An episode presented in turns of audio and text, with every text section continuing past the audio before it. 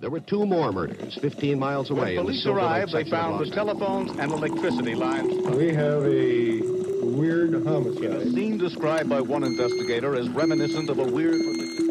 Morning. Cup of murder. Some crimes have depth. There are twists and turns and motives that make you feel like you're watching a fictional movie. And then there are others that are simply just random acts of violence that have no rhyme or reason. On August 25th, 1965, a young woman was born who would go on to earn a rising spot in the Seattle punk music scene. A woman whose life was cut tragically short in a random murder by a complete stranger.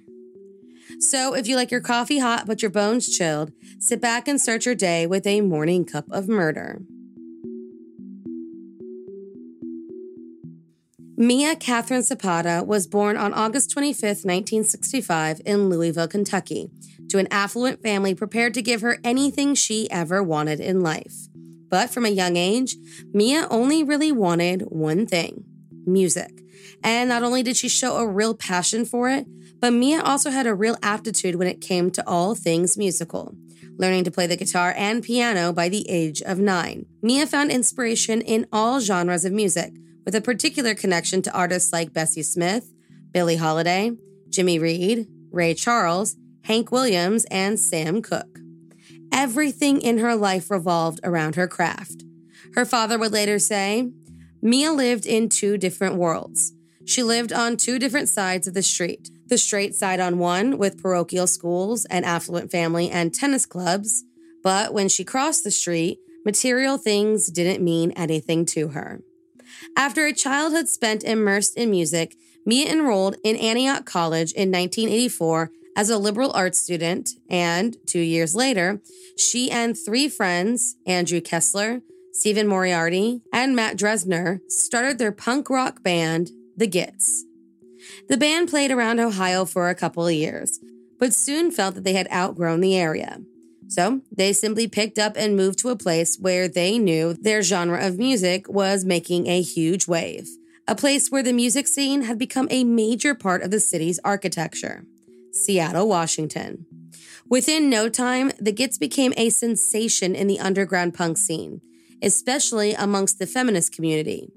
Mia was electric on stage, and her fiery charisma made sure that everyone in the room trained their eyes on her and the equally talented musicians at her side. Mia was paving the way for a whole new generation of female musicians, and everyone seemed to be taking notice.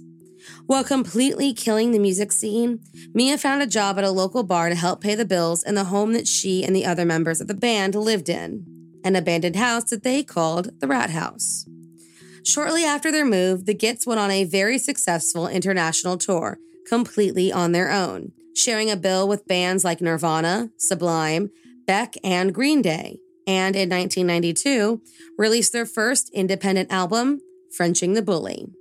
Of course, after seeing how well they were doing, record labels from all over were chomping at the bit to get them under contract. While enjoying the fruits of being courted, the band continued on, planning a second tour, a larger one that stretched all around the US and Europe, and getting everything ready for their second album release. This one titled Enter the Conquering Chicken.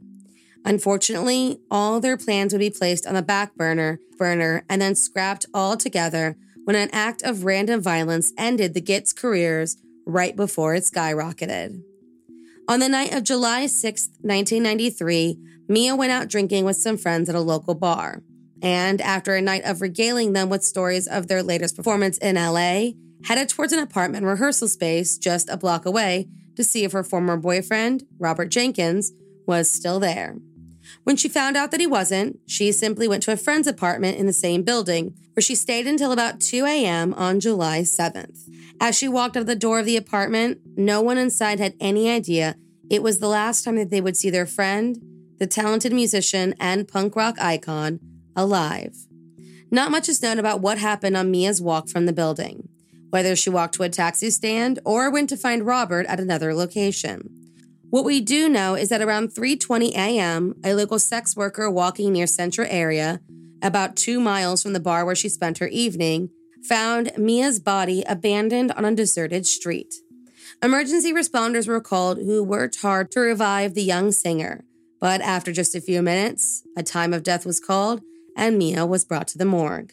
There, they determined that she had been severely beaten, raped, and strangled to death with the cord of the Gits sweatshirt that she had been wearing.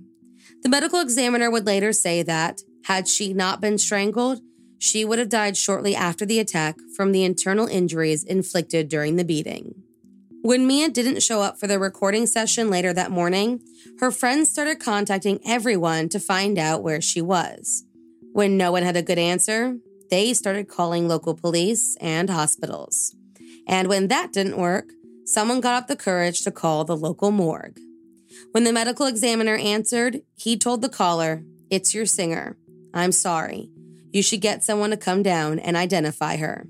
He had been a fan of the local music scene and had seen the Gits perform a time or two. 27 year old Mia Zapata was buried at the historical Cave Hill Cemetery in her hometown of Louisville at a funeral attended by hundreds. And in the aftermath of her murder, the Seattle music community, including Nirvana, Pearl Jam, and Soundgarden, helped to raise $70,000 to hire a private investigator. She worked the case for three years, but with no fingerprints, blood, semen, or eyewitnesses, the case lacked any major breaks. Despite this and the funds completely depleting, the PI continued to work the case on her own time. But after five years of investigations, Seattle Police Detective Dale Tallman came forward and said, We are no closer to solving the case than we were right after the murder. Mia's murder struck not just the people who knew her or her music, but the city of Seattle as a whole, with many referring to the day she died as the day, quote, the Seattle scene lost its sense of invincibility. It became a major reality check for a lot of people in the area, especially the feminist community who were obsessed with Mia and her outspoken ferocity.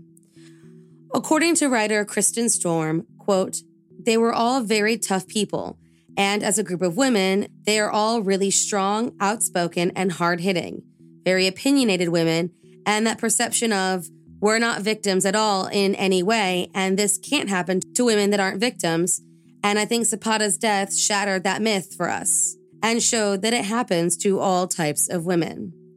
As the community reeled, investigators worked, and the family mourned, time passed as a layer of frost covered Mia Zapata's case.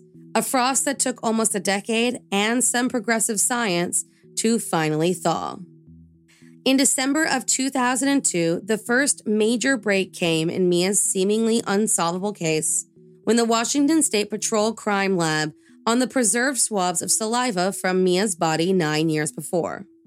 And for the first time in the history of the case, a name came up and a suspect was announced Jesus Mezquia. Jesus came to the U.S. from Cuba during the 1980 Mariel boat lift, and since being on U.S. soil, had racked up quite the criminal record with things like robbery, kidnapping, and aggravated battery a man who almost every woman in his life filed some sort of domestic violence report against. And upon further investigation, investigators learned that at the time of Mia's murder, the Florida fisherman had been living in Seattle. So they traveled to Miami and started surveilling Jesus, who was later detained by Florida authorities so that the Seattle ones could interrogate him about the case. Jesus, of course, denied knowing Mia Zapata, though he did acknowledge that he was living in Seattle at the time of her murder. But as police pushed him and questioned if he raped and killed the young woman, the once cooperative suspect grew completely agitated, at one point standing, extending his arms, and loudly saying, See, I'm not shaking. I tell the truth. He was charged with first degree murder and sent back to Seattle to face trial. On March 25, 2004, after three days of deliberation, a jury found Jesus Mezquia guilty. He was sentenced to 37 years in prison, which exceeded the maximum amount, with the judge citing the, quote, particularly painful injuries Mia suffered at his hands. The following year, an appellate court overturned the sentence based on a previous Supreme Court decision. But upon resentencing, he was given just about the same sentence. Jesus Mezquia didn't know Mia Zapata. They had no connection, and prior to the murder, had never so much as run into each other. The musician's death, quite literally, boiled down to a senseless and completely random act of violence committed by an angry man who knew he could overpower her. Though, if you ask Jesus, he is an innocent man. Mia's death still resonates with those who knew her and her music. Those who knew her created a self defense group called Home Alive, which, in addition to offering anger management and martial arts courses, organized a number of benefit concerts and albums to help raise money and awareness in her honor. And Joan Jett recorded an album with the other members of the Gits called Evil Stig, Gits Live, spelled backwards. Today, her friends and family say that they would prefer she be remembered for her music rather than her untimely death. So, maybe when this episode is over, when you get a moment to yourself, you look up some performances or listen to some of her music and honor her in the way that she would have wanted. Thank you for joining me in my morning cup of murder. Please join me again tomorrow to hear what terrible thing happened on August 26th. Don't forget to rate and subscribe and let me know how you like it. If you want to help support the podcast, there's always Patreon or just sharing it with your true crime obsessed friends. And remember, stay safe.